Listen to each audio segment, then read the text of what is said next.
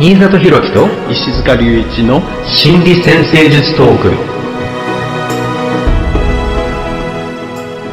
このポッドキャストでは先生科の皆さんに役立つ内容をざっくばらんにお話ししていきます。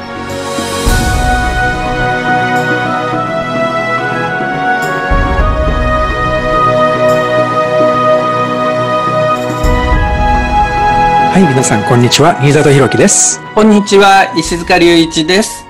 よろしくお願いしますよろしくお願いしますはい、えー、今回は、えー、ハウス内の緊張と対策シリーズの、まあ、第5弾ということで、5ハウスの緊張と対策というテーマでお送りしていきます。はい。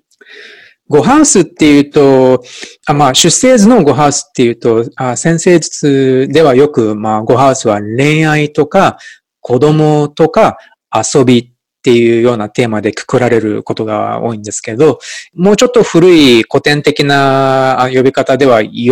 びのハウスっていうふうに呼ばれてたりしてたわけでですね。はい。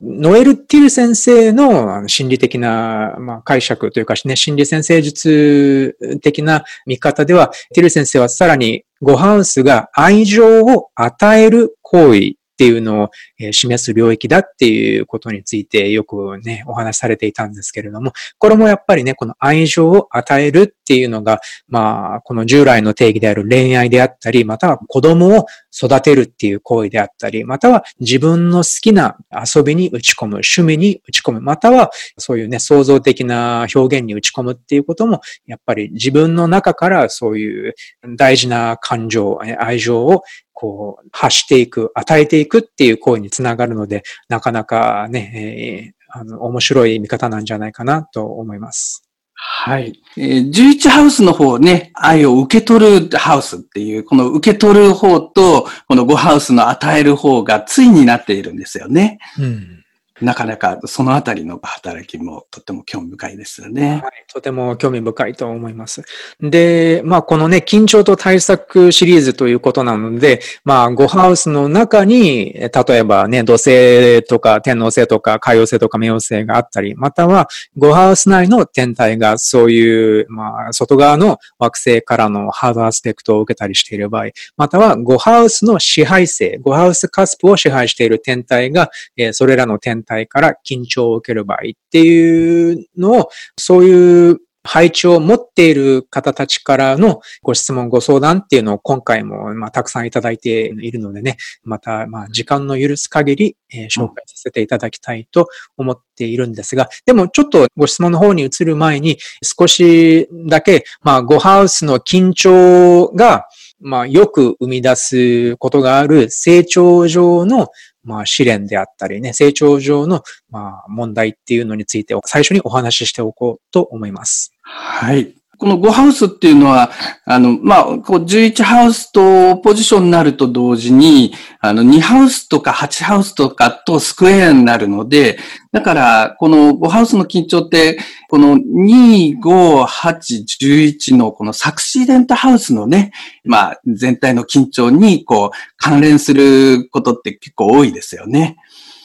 だから、特にニハウスの部分っていうのはその自己価値のこう話にも通じてくるので、だから、まあ、ゴーハウスのね、愛を与えるっていうことの背後に、しっかりこう、自分で自分を愛するっていうのかな、自分の価値を認めて、えー、自信を持つ、そういう部分がこう、動いている必要もあるのかなっていう気もしますよね。そうですよね。やっぱり素直な自己表現を難しくする要因っていうのがあると思うんですけれども、その要因の大きなものの一つが、その自分という一人の人間にもし自信が持てない場合、または、え自分という人間が持つ価値を信じられない場合、こういう感じで、そういう、まあ、2ハウスとか8ハウスとかに、えーうん、例えばちょっとね、そういう、そこにも緊張が存在している場合っていうのは、素直に自分を表現することが怖くなってしまう。素直に自分を表現することをためらわせてしまう要因につながる可能性もあるっていうことかもしれませんね。はい。あの、恋愛とか子供を育てるっていう時に、まあもちろん愛情を与える行為っていうのがあるんですけれども、でもおそらく素直な自分を表現できないと、多分恋愛にすら発展できないっていう、そういう心の動きもあると思うんです。っていうのは、やっぱり誰でも本当に愛されている。そう感じるためには、素の自分、ありのままの自分を表現できて、そのありのままの自分を相手にも理解してもらいたいと思う。で、逆に言えば、あまりだから飾らない自分を理解してもらえる人、つまり、例えば、あなたと一緒にいると、私はありのままの自分でいられるっていう感覚。で、そういう感覚があるからこそ、まあ、恋愛に発展するんじゃないかって思うんですけれども、または、まあ、例えば、友人との付き合いとか遊びで、ね、遊び、あの、友人と遊びに行くときにでも、やっぱり、ありのままの自分で楽しく一緒にいられるからこそ、一緒に遊んでいて楽しいっていう関係性が生まれるっていうのもあると思います。なので、素の自分を理解してほしいっていう思いもあって、だから、ゴハウスの自己表現っていうのは、そういう私たちの心が持っている欲求、ありのままの自分を理解してほしい、受け入れてほしいっていう欲求に基づいた行為の現れでもあるんじゃないかなって思います。ゴハウスってナチュラルルーラーがね、太陽、まあ獅子座の位置なのでね、えー、この太陽っていうと、まあ私は今のね、こう話と結びつけて、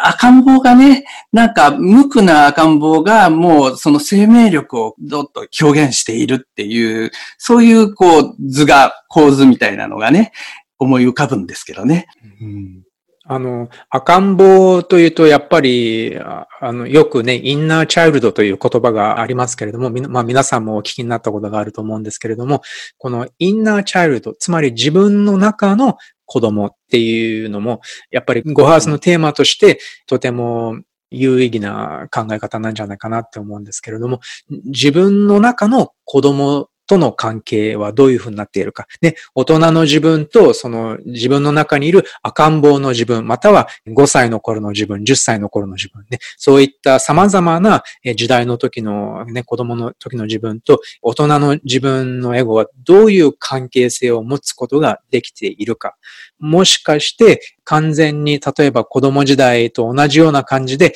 自分の親に批判されたように自分もその自分自身を批判してしまっているのか。または子供の頃親にされたかもしれないかのように、例えばあまりだから全然こう構ってもらえない放置状態だった場合には、じゃあ自分自身も自分の中の子供を放置して、ね、あの仕事ばっかりしているのかとかね、なんかそういうような感じで考えていくと、ゴハウスっていうのはじゃあ他の人に愛情を与えるっていうことだけではなくて、自分自身にそういうね、インナーチャイルドとしての自分自身に愛情を与えるっていう行為にもつながってくるんじゃないか。そして、ゴハウスの緊張は、それらを難しくする要因っていうのがどこかに存在するっていうことを表しているのかもしれない。うんいやなかなか深いですよね。あの、前回4ハウスのテーマを考えました。これは4ハウスもカニとか月とかね、えー、そういう部分とも関わるし、それは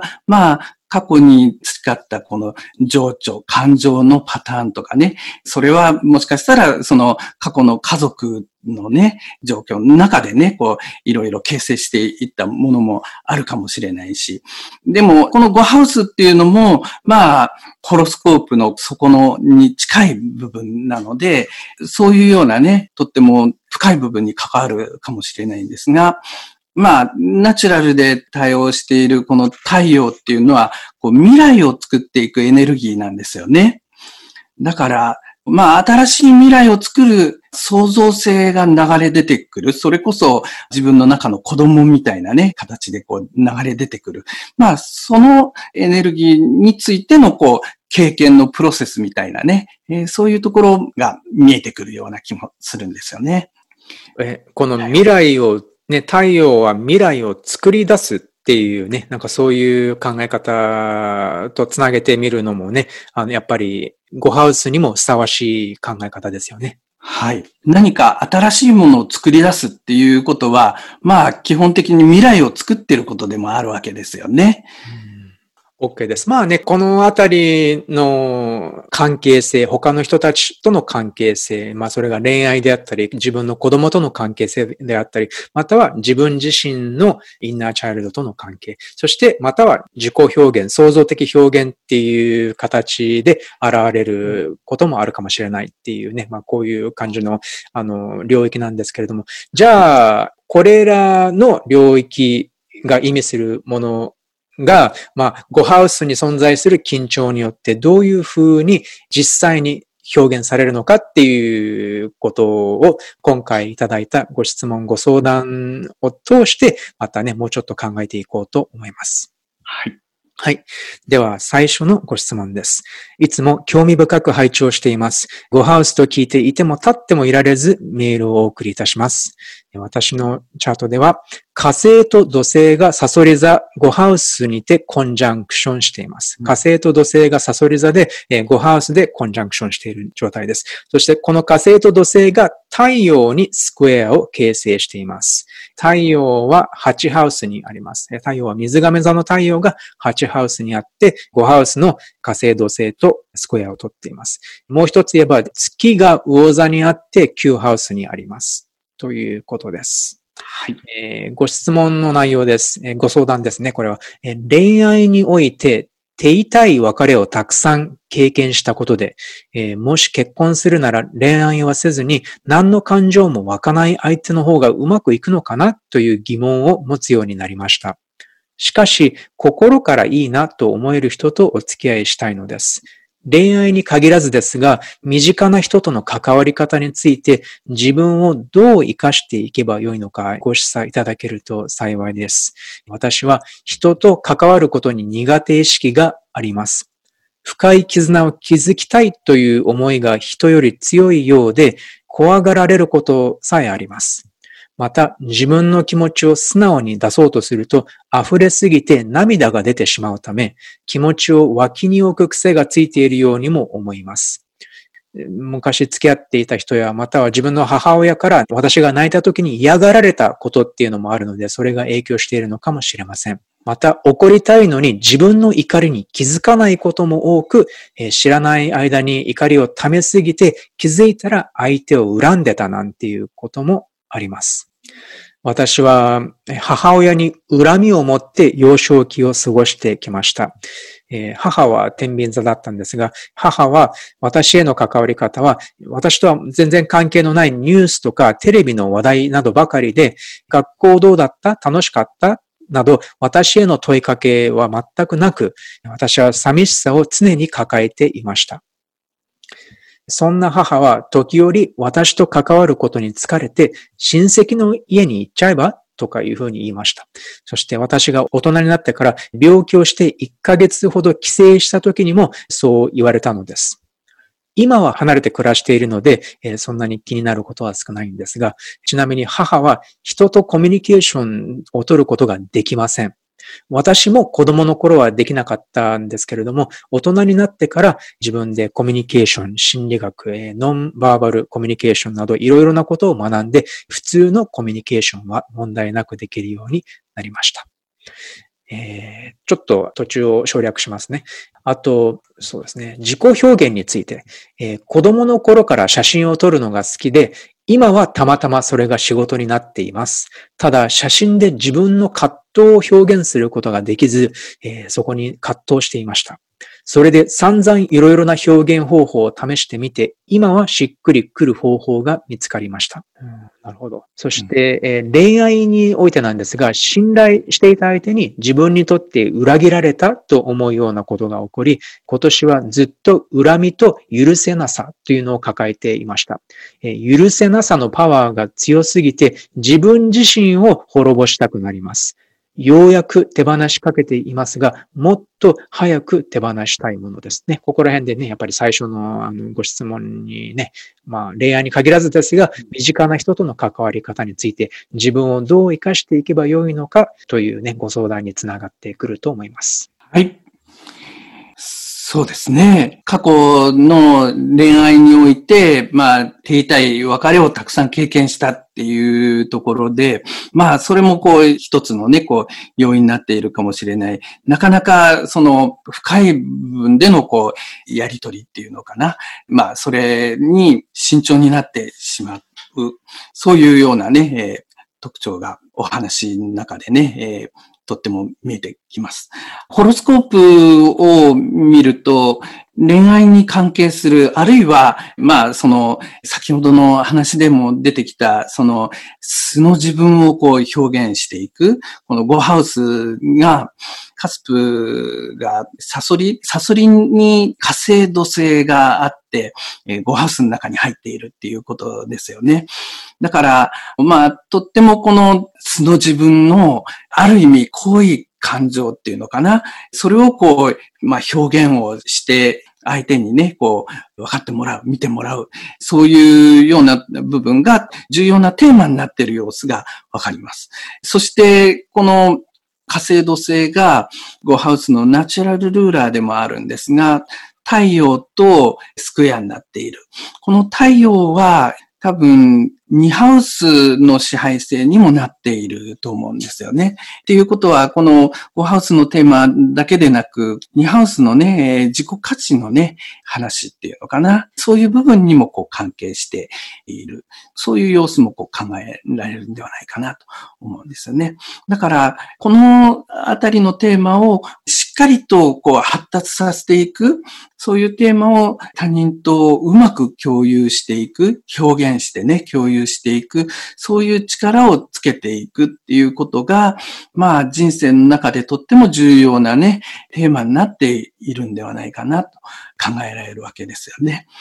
で、特に幼少期には、なかなかね、そういう自分の特徴っていう部分が、周りの家族、特に両親に理解されにくいと、そういう部分の力をこうつけていく、そのテーマがね、なかなか難しくなっていく可能性もあるんですが、特にこのホロスコープの場合は、おそらく大体のね、こう、天体が西側の半球にね、こう入っているんではないかな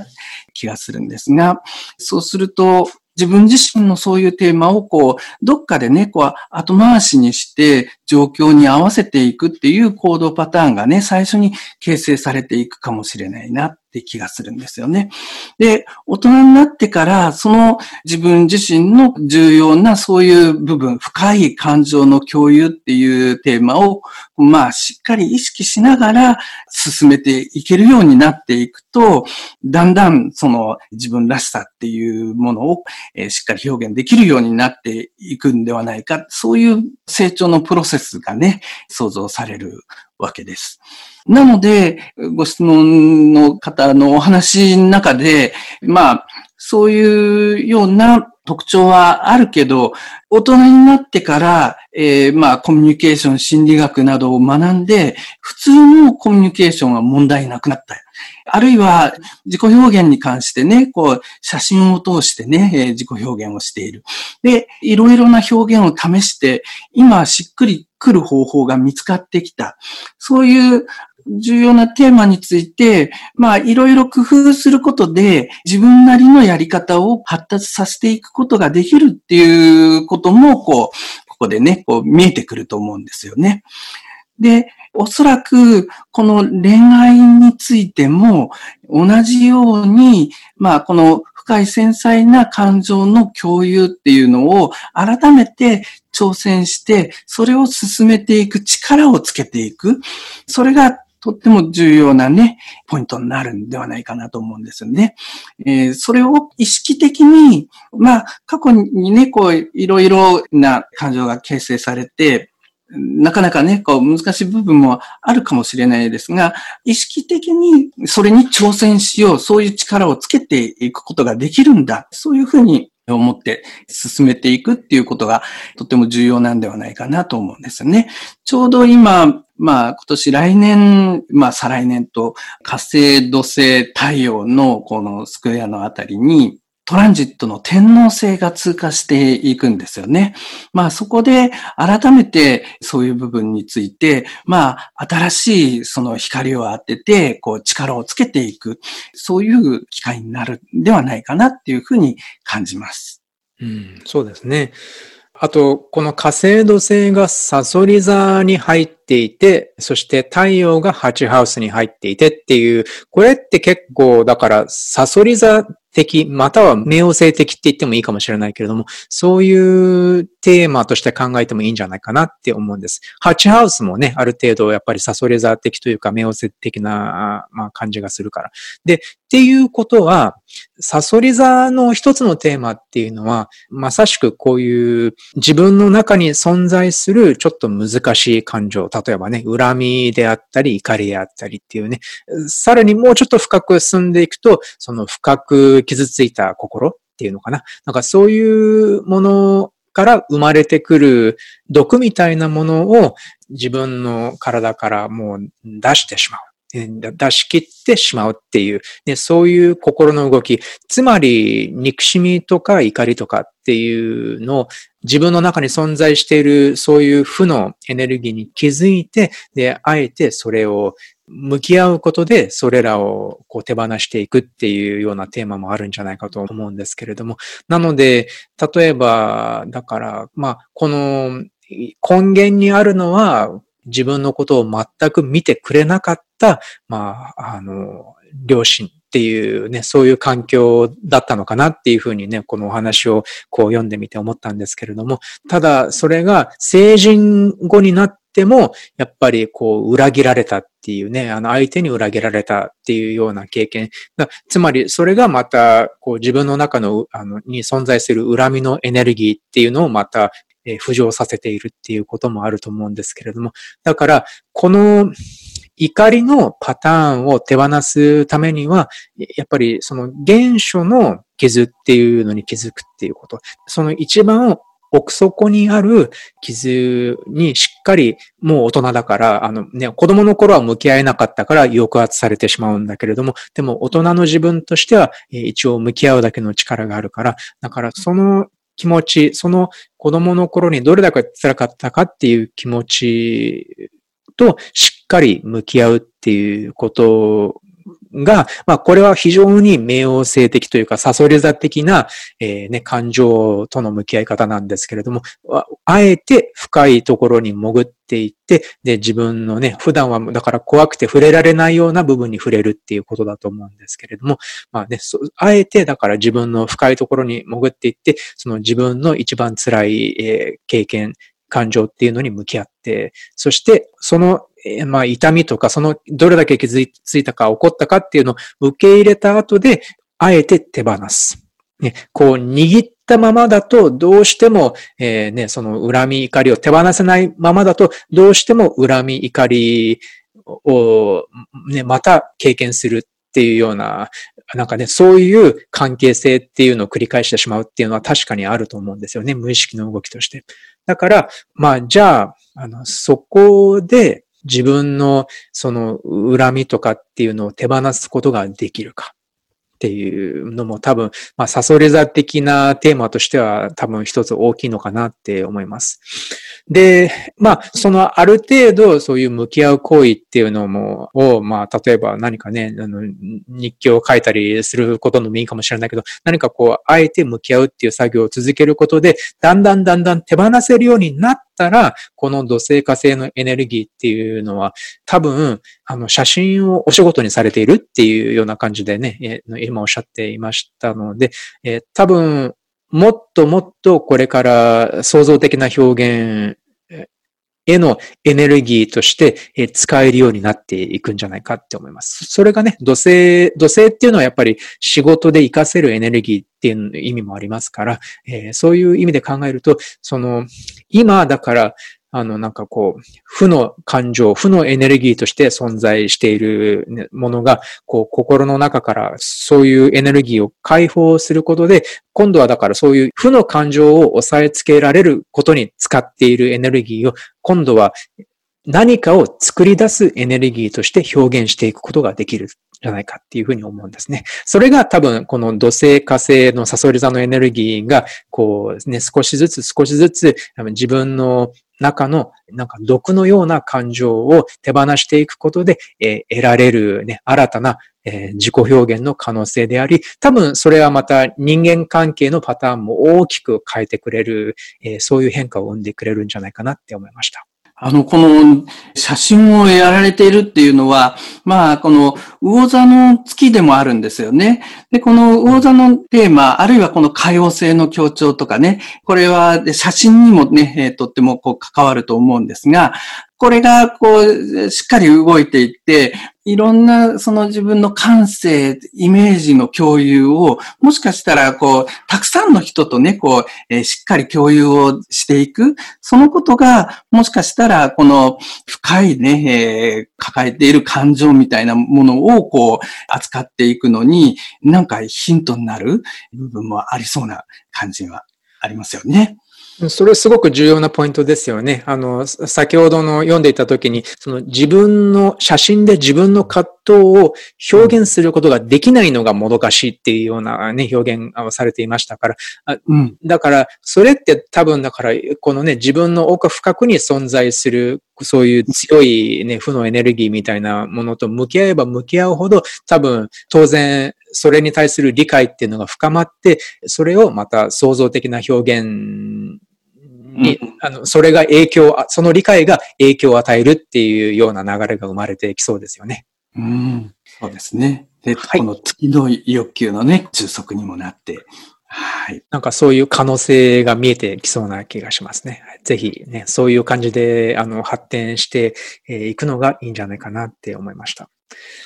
はい。では、2番目の方のご質問です。えー、初心者ながらいつも興味深く拝聴させていただき、とても勉強になっています。私の出生図の5ハウスのヤギ座9度に火星があります。なので、5ハウスの火星がヤギ座にあって、で、その火星が11ハウスの土星とオポジションを形成しています。11ハウスのカニ座の土星と5ハウスのヤギ座の火星がオポジション。そして2ハウスの天秤座の冥王星にスクエアとなっています。なので、5ハウスの火星が11ハウスの土星とオポジション、そして2ハウスの冥王星とスクエアっていう形です。そして太陽は水亀座にありまして、月はサソリ座にあります。独身時代はバスガイドとしてハードに働いていましたが、結婚出産以来、十数年は家事、育児を最優先にしたく、働いても内職や短時間のパートです。出産や育児の経験から子供とその母親に関する興味が高まり、周囲には様々な悩みを抱える親子が多いことに気づき、その悩みを聞く場やアドバイスできるようになるには、えなどと長らく漠然と考えておりました。えー、そして先生術に興味を持ったきっかけは月星座を知ったことからなんですが、ここから先生術が活用できるツールとして最適だなと思い、現在講座などで勉強中です。今後、私自身も子供が巣立った後の人生を考えたとき、活動していきたいこととして、多くの子供と親たちが健やかで自分らしくいられることをサポートできるといいなと考えています。それは公的な相談窓口のような固い場所ではなく、子供や自分の魅力は何だろうかと明るくおしゃべりできる空間であると理想的だと考えています。これから大きな天体が水亀座に入るこの時期は自分にとっても転換期だと捉えています。5ハウスの火星、11ハウスの土星、2ハウスの冥王星のハードアスペクトへの活かし方、アドバイスなどお聞かせいただけると幸いです。はい。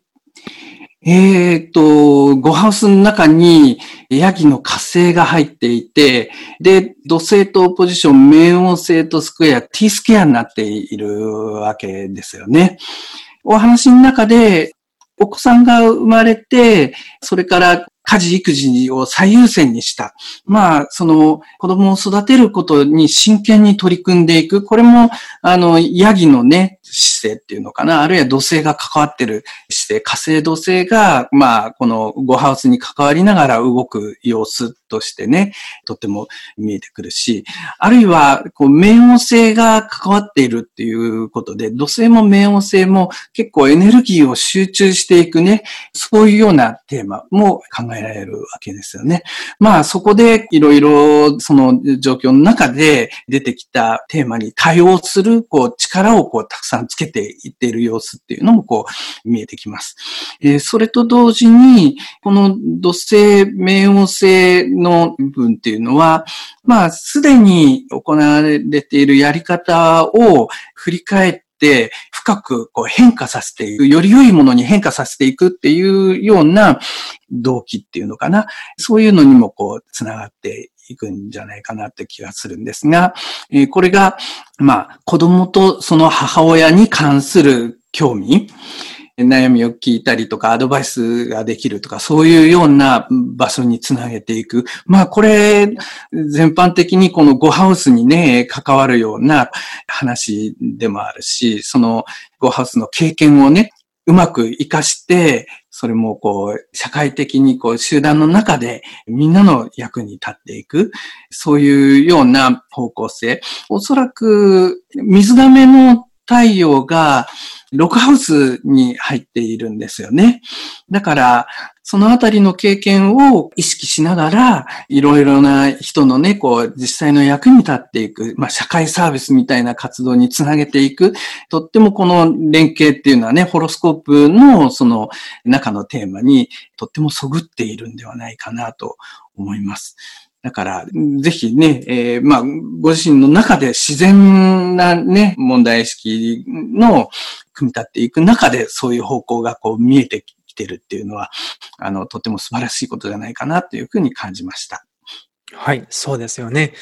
この土星、火星、冥王星の t スクエアっていうのは、まあ、ものすごく大きなエネルギーを感じさせると思うんですけれども、このエネルギーを、まあ今はもちろんね、ご自分の子供を育てるっていうことに使いながら、まあ、家事、育児を優先しながら、さらに、まあ、内職とか短時間のパートを行っておられるっていうことで、やっぱりそれはものすごいね、エネルギーの必要なことだし、で、それをきっちり行われているんだと思います。で、これからの表現の可能性、つまりまあ潜在的な可能性としては、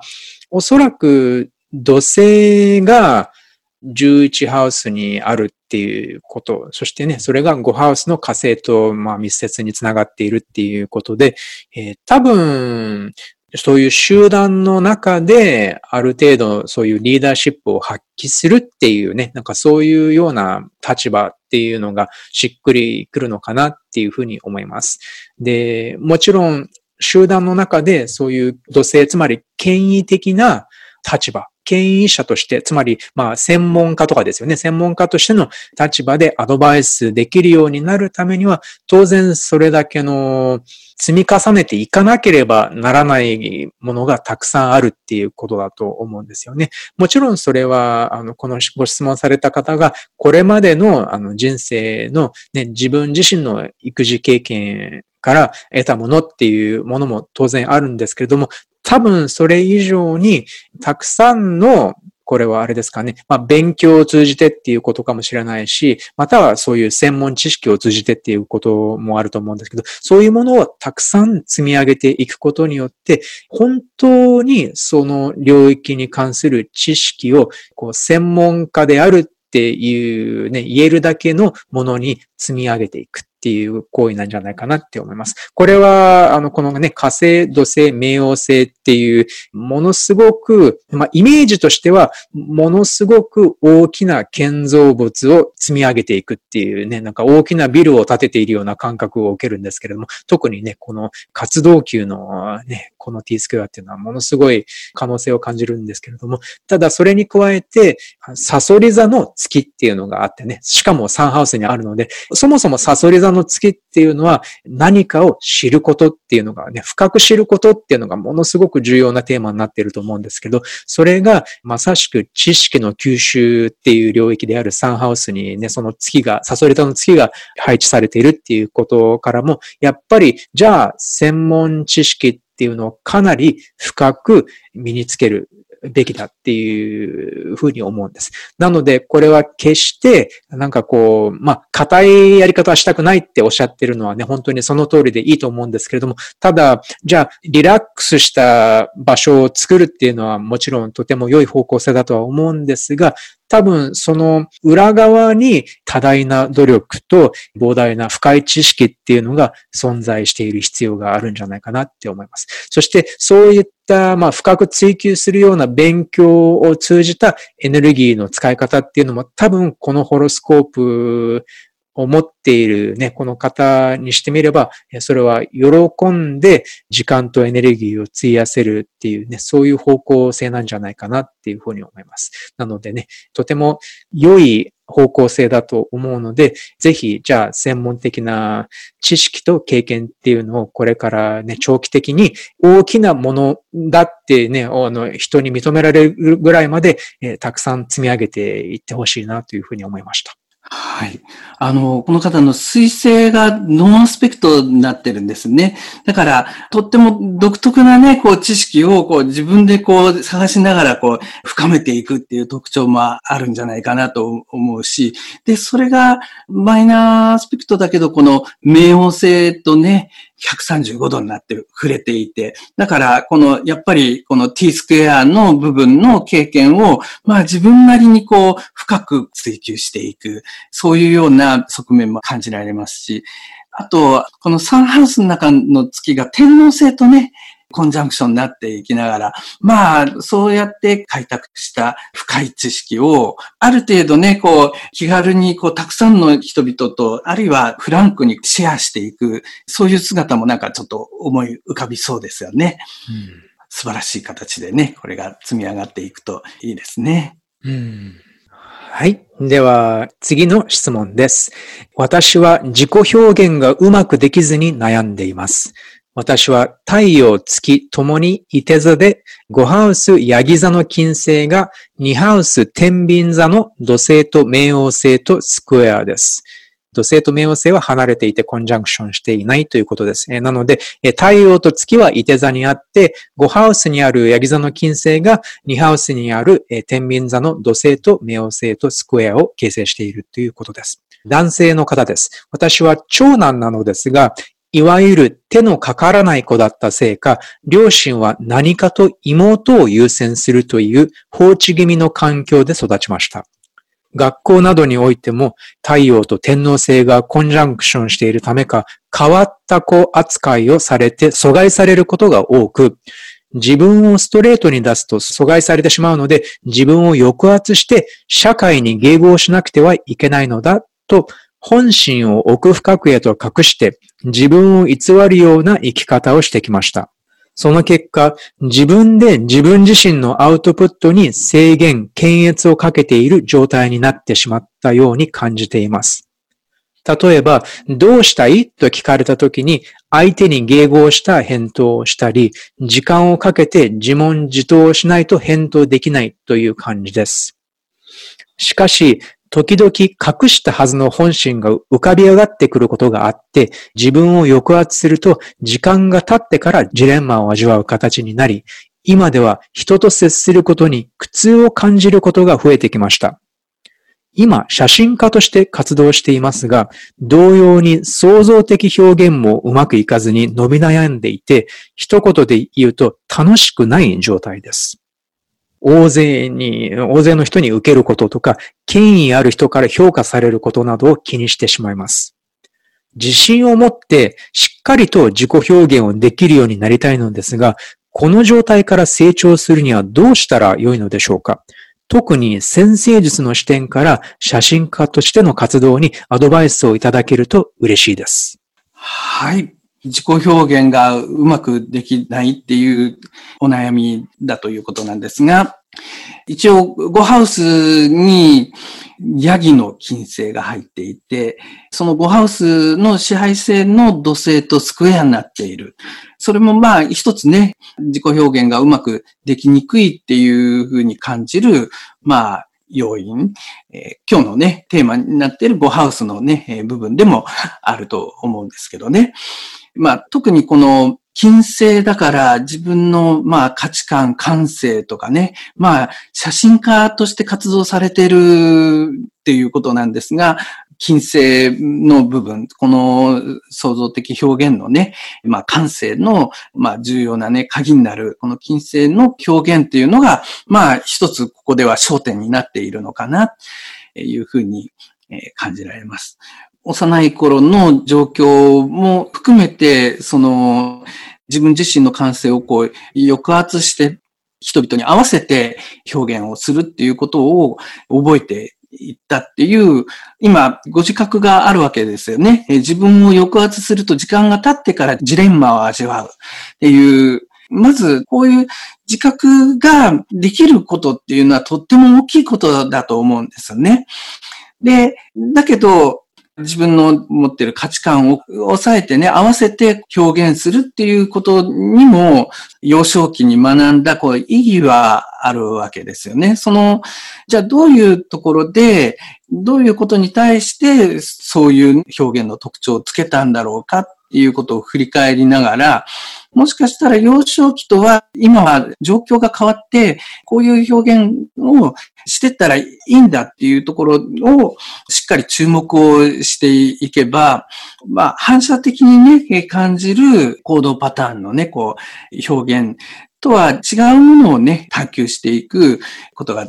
できるんじゃないかなと思うんですよね。まあ、特にこの時間が経ってからジレンマを味わうっていうところをこう意識すれば、じゃあ、ジレンマを味わわないような表現っていうのを、まあ、少しずつ工夫していこうっていう意識を、どっかでいつもね、こう、意識することができるんじゃないかなと思うんですよね。それは、あの、必ずしも、その、今までと反対の行動をとるっていうことではなくってね、今の行動の背後にはね、まあ、長年の積み重ねの中で使ってきたいろんなね、こう、要素が入っているんだけど、でも、こういう部分はちゃんと表現をしていって、自分をちゃんとね、こう、表に出していこう。特に月もね、いてに入っているっていうお話ですので、まあ、これは、あの、自分のそのビジョン、意見、そういうものをこう世の中にこう発信していくことによって、こう、充足が深まっていくっていうテーマを持っているので、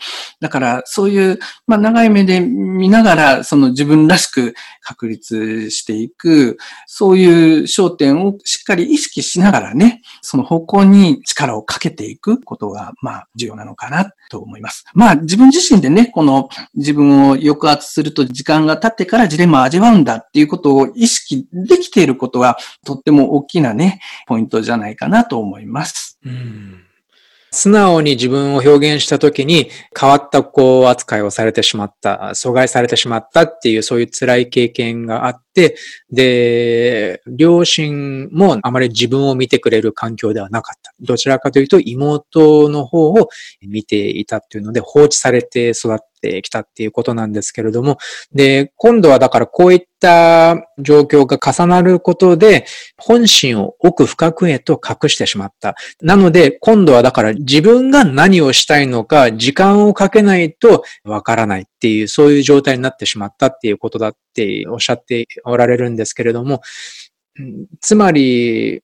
まあ自分を抑圧して、要するに自分自身も放置してしまったっていうことですよね、これ。だから自分の本心との距離感、ね、情緒的な自分の心との距離感っていうのがだいぶ開いてしまったっていう現状だと思うんです。だからこそ自分が本当は何をしたいのかっていうのを本当にかなり自分の内面に向き合わない限りわからないようになってしまった。なので、この状態だと、さすがにね、自己表現とか、ね、ありのままの自分とかって言われても、いや、そこまでまだ全然行く準備ができてなくて、まず自分のことをなんか20年ぐらい会っていない親戚と改めて知り合うぐらいの気持ちで少しずつ距離を縮めていくっていうね、そのぐらいの姿勢で自分と向き合うことを始めなければいけないんじゃないかなっていうふうに感じました。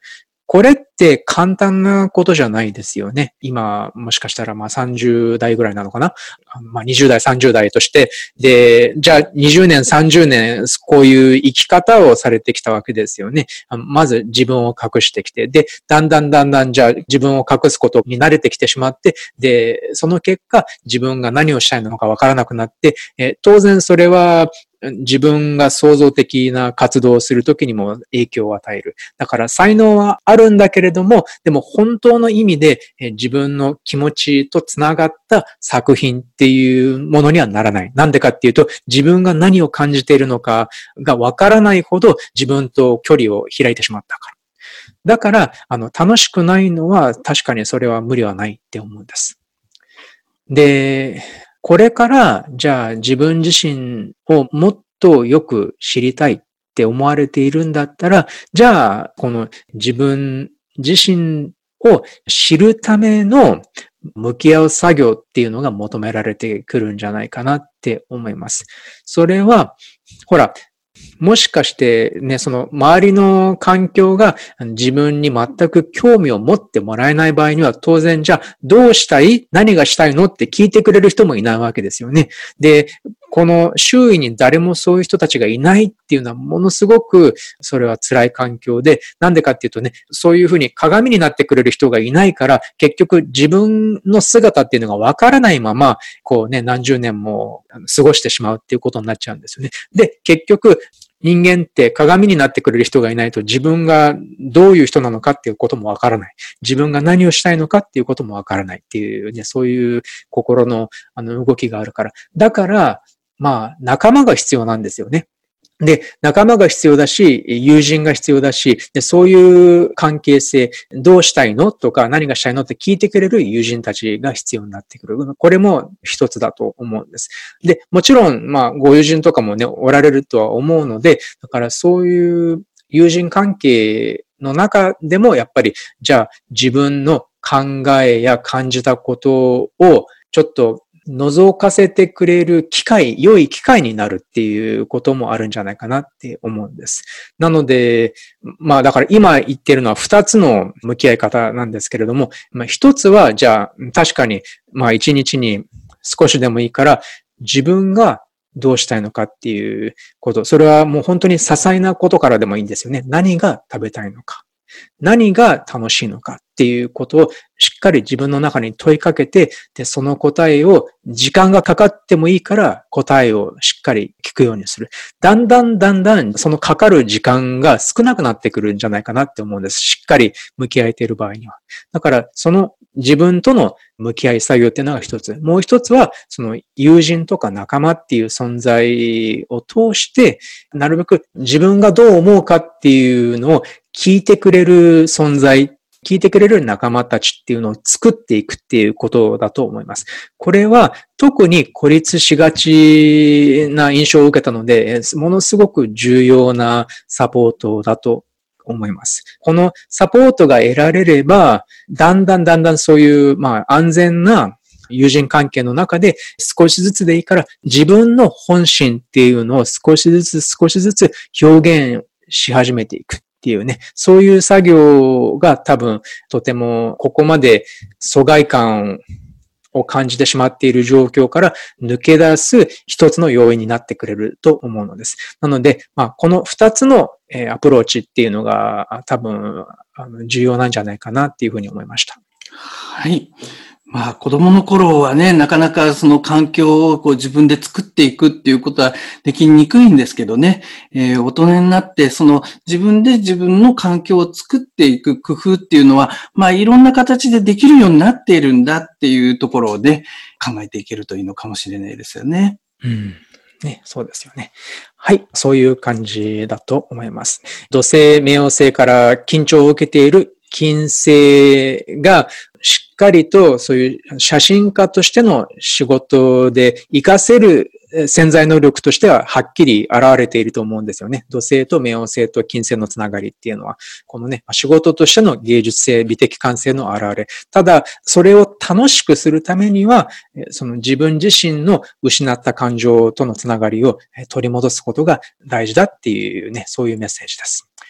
はい。じゃあ、もうお一人ぐらいあのできるかなと思うので、じゃあ次の質問で最後にさせていただきます。じゃあ最後のご相談の方です。ポッドキャスト、惑星の本質が垣間見え、大変勉強になります。ありがとうございます。ゴハウスの緊張と対策について、子供のことで長いこと悩みの尽きない状態が続いているので、ご相談させてください。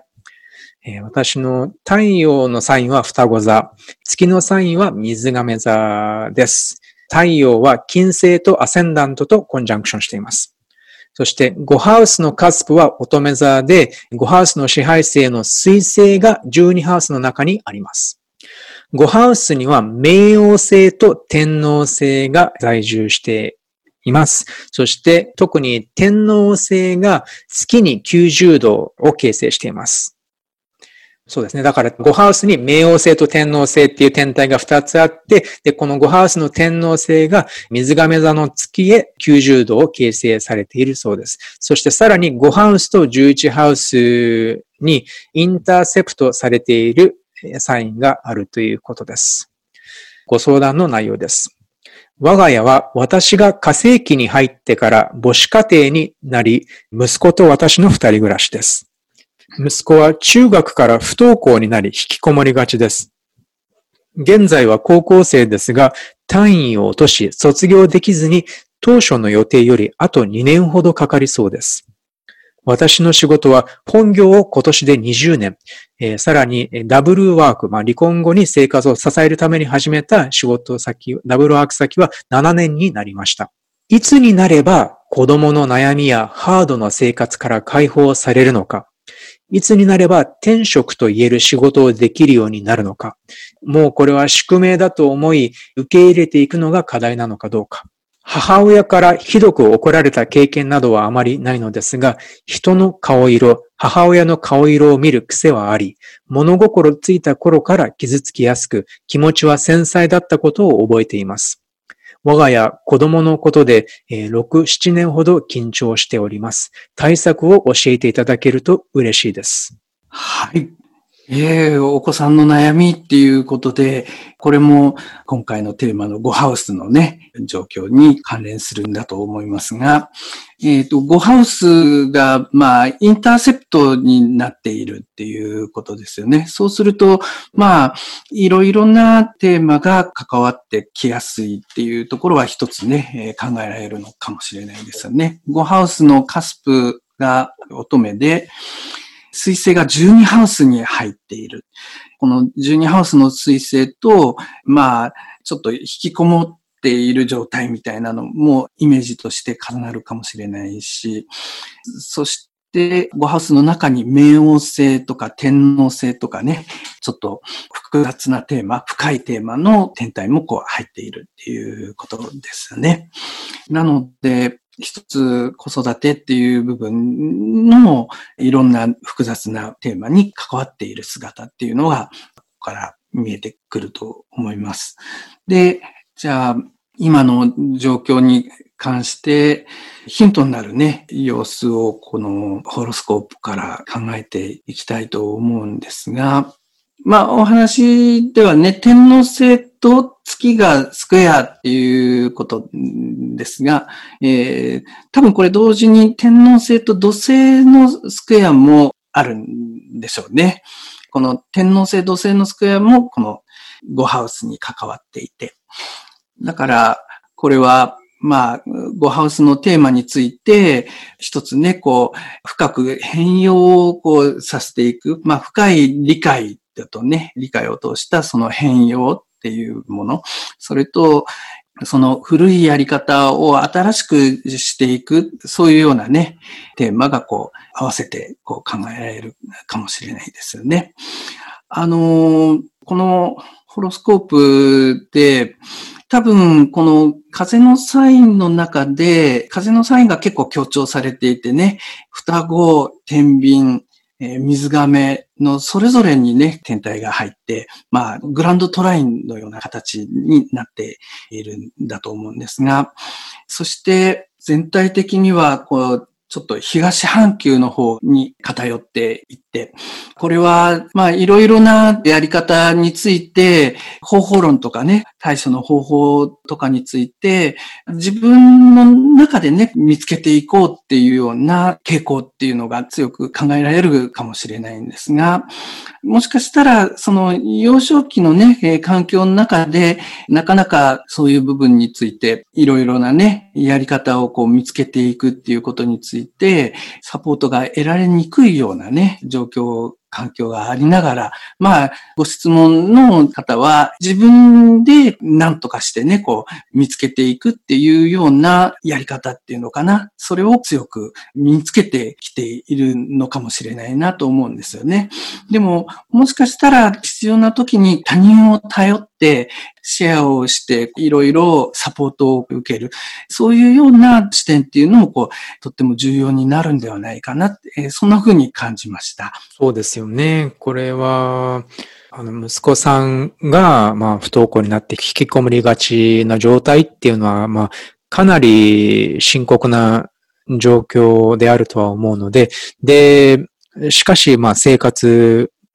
もしなければいけないから、二つお仕事をしてね、家庭を支えておられるっていうね、非常にハードな状態がもうね、かなり長い間、ね、7年間続いているっていうことですよね。だから確かにこれは一人で抱え込むべき問題ではないっていうのは間違いないと思います。うんで、多分ね、簡単な解決法なんていうものはなかなかね、得られないと思うんですけれども、うん、そうですね、先生術的な観点で、ね、どういうふうに捉えていけばいいのかっていうことをちょっとね、考えてたんですけれども、そうですね。おそらくこの人の顔色、母親の顔色を見る癖があり、ね、そして傷つきやすく繊細だったことを覚えていますっていうことが書いてあるんですけれども、多分、それって、やっぱり、まあ、思いやりっていうね、言葉でも表現できると思うんですけど、じゃあ、やっぱり、それは人のことを考えてしまう。ね、息子さんのことも、やっぱり、ちょっとこう、思いやってね、考えているっていうことだと思うんですけれども、で、そういう心の動きって、やっぱり自分を後回しにしてしまうっていうことにつながってくるのではないかなって思うんです。まあ実際にかなりね、あの、犠牲を払いながら、こう生活をこう続け、ね、支えておられるっていう状態だと思うんですけれども、だから自分のやっぱり、まあどうしようもない状態が、ね、状態が状態だから、そうするしかないっていう状態だっていうのは本当にわかるんです。だから、まあ確かにね、あの、もうちょっと時間がかかるだろうし、まあせめてね、高校卒業するまで、そうやって、ね、頑張っていかなければいけないかもしれない。っていうことで、じゃあ、そこからどうすればいいのかっていうことで、この辺でやっぱりあのたくさんのサポートを得るっていうのはすごく大事だと思うので、その辺は確かに今、石塚先生がおっしゃっていただいたように、外側からのサポートを得るっていうのは必ず続けるべき努力だと思うんです。まあ、できる限りね。で、あとは、時間やエネルギーを、まあ、ある程度ね、こういうふうに犠牲にしているっていう状態が、あと数年は仕方がないとしても、その中で、でも、できれば、自分自身の、あの、気持ちっていうのまでは犠牲にしないでいければいいなって思うんです。じゃあ、でも、その自分の気持ちまで犠牲にしないためにはどうすればいいのかっていうと、多分これって、まあ、いろいろ天気のようなものはこれからこの数年でも訪れるとは思うんですね。なんでそう思うかっていうと、まずこの土星と天王星が多分出生図でスクエアだと思うんですけれども、この土星と天王星のスクエアっていう、それ自体がやっぱり状況がどこかで大きく変わるっていう示唆をしていると思うんです。そして、この天皇星が、5ハウスの天皇星はサソリ座3度っていうふうに書いてあるんですけれども、そして多分スクエアが獅子座の初めに土星があって、そして、えー、多分水亀座前半のどこかに月があるっていうことだと思うんですけれども、これらの天体は全部もうすぐあるグレートコンジャンクションにものすごく強く活性化される天体であるっていうことがあります。グレートコンジャンクションは木星と土星のトランジットのね、コンジャンクションがちょうど水亀座0度付近で起こるので、当然それはこの質問されている方の出生図の土星と天皇星、もしかしたら月も大きく刺激する形になると考えます。そしてそこからまたやっぱりね、新たな方向性が生まれてくるっていうようなことも、先生術的には大いに考えられることなんじゃないかなって思うんです。なので、じゃあ、ここからどう変えていくのか。もし外側の状況が今はなかなか変えられる状況じゃないっっていうことだったら、まあ実際にね、なかなかだから今すぐ何かを改善するっていうふうにはいかないのかもしれないんだけど、だとしたら、でもこういったトランジットが示してくれている変化っていうのは、じゃあ多分内面で起こるべき変化があるっていうことだと思うんです。で、その内面で起こるべき変化が何なのかっていうと、多分それは今の自分の置かれている境遇との向き合い方を変えるっていうことだと思うんです。その向き合い方を変えるっていうのはもしかしたら、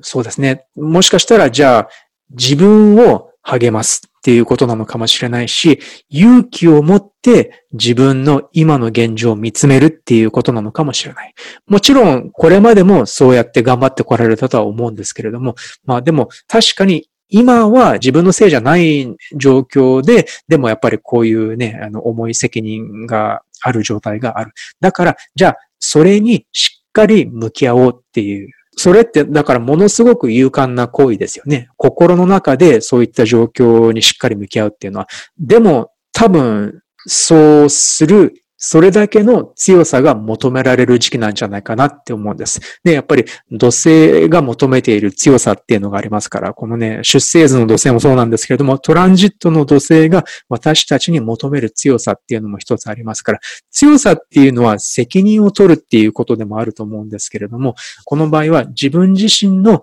姿勢に責任を取るっていうこととも考えられるのかなって思うんです。自分自身の考え方に責任を持つっていうことなのかもしれない。だから、あまりね、この場合は本当に、むしろどれだけあの自分が頑張ってね、ここまで7年間頑張ってきたのかっていうことをしっかり認めるっていうことも含めて、今の自分の状況にしっかり向き合うっていうこと。そして、ちゃんと自分の頑張りを分かってくれる、そういうサポートとなってくれる存在のような、まあ、友人関係ですよね。そういったあの関係も必ず外に作っていくっていうことなんじゃないかなって思うんです。なので、まあね、もうしばらく外側の状態は、こういうね、重い、まあ仕事と責任のね、そういう重荷を抱えた生活がもう少し続くのかもしれないけれども、でも、心境の変化っていうのはおそらくこの先生術的な天体周期が示してくれているような気がします。ですから、まず心のあり方を新たな心のあり方をこう見出すっていうことが多分これからの2021年のテーマになっていくのかなっていうふうに思いました。まあね、そこからまたいろいろ自分の内側との生態っていうんですかね、しっかり向き合うっていうことと、外側のサポートを得ることで、これからまたね、1、2年間、だんだん、だんだん、まあ状況も、外側の状況もついてくるとは思うんですけど、まず内側の状況をいいものにしていくっていうことなのかなっていうふうに考えました。はい。このアセンダントにコンジャンクションになっている太陽と金星、これも自分の楽しみ、喜びとか、自分らしさの表現みたいなところをこう象徴していますが、その金星がこうインターセプトの5ハウスのね、支配性にもなっているので、そういう部分の側面も5ハウスのテーマ、子供を育てていくね、その何かそういうエネルギーとしてね、こう働く、そういういう力になるような部分もあるんではないかな、そういうふうにも感じられますよね。うん、これは決して簡単な状況ではないんですけれども、でも、まあ、あの、また、これから徐々に必ず状況は変わっていく。そして、ただ、外側が変わる前に内側が変わっていくっていうね、そういう動きもたくさん、あの、見てきました。まあね、だから、まあ、その内側の動きがなるべく心を楽にしてくれる、そういう変化であることをね、願っています。はい。と、まあ、という感じでね、ゴハウスっていう領域、まあ、これはね、楽しい領域っていう印象があるんですけれども、ただ、やっぱりこのゴハウスの中の緊張っていうことでね、やっぱり、その、なかなか楽しいとは思えないっていうね、思えなくなってしまうっていう、そういう現実の問題っていうのがね、今回のご相談の中にもね、あの、いろいろな形で出てきましたね。なので、その中で、そういう心にこう蓄積されてしまっている重荷みたいたいなものをどういう形で背負っていくのか、またはどういう形で荷を下ろしていくことができるのかっていうことが、まあもしかしたらね、これからもっと楽しく自分のエネルギーを表現するために必要とされることなのかもしれない。だから、ゴハウスを心理的な意味で考えるときには、そういう見方も有意義なのかなっていうふうに、今回ちょっとね、こういうお話を聞いてみて思いました。はい。まあね、今回はじゃあそういう感じになります。またね、あの皆さんご自身の出生図のごハウスの配置を理解するヒントがね、いくつかあれば幸いです。えー、今回もお聞きいただきありがとうございました。ありがとうございました。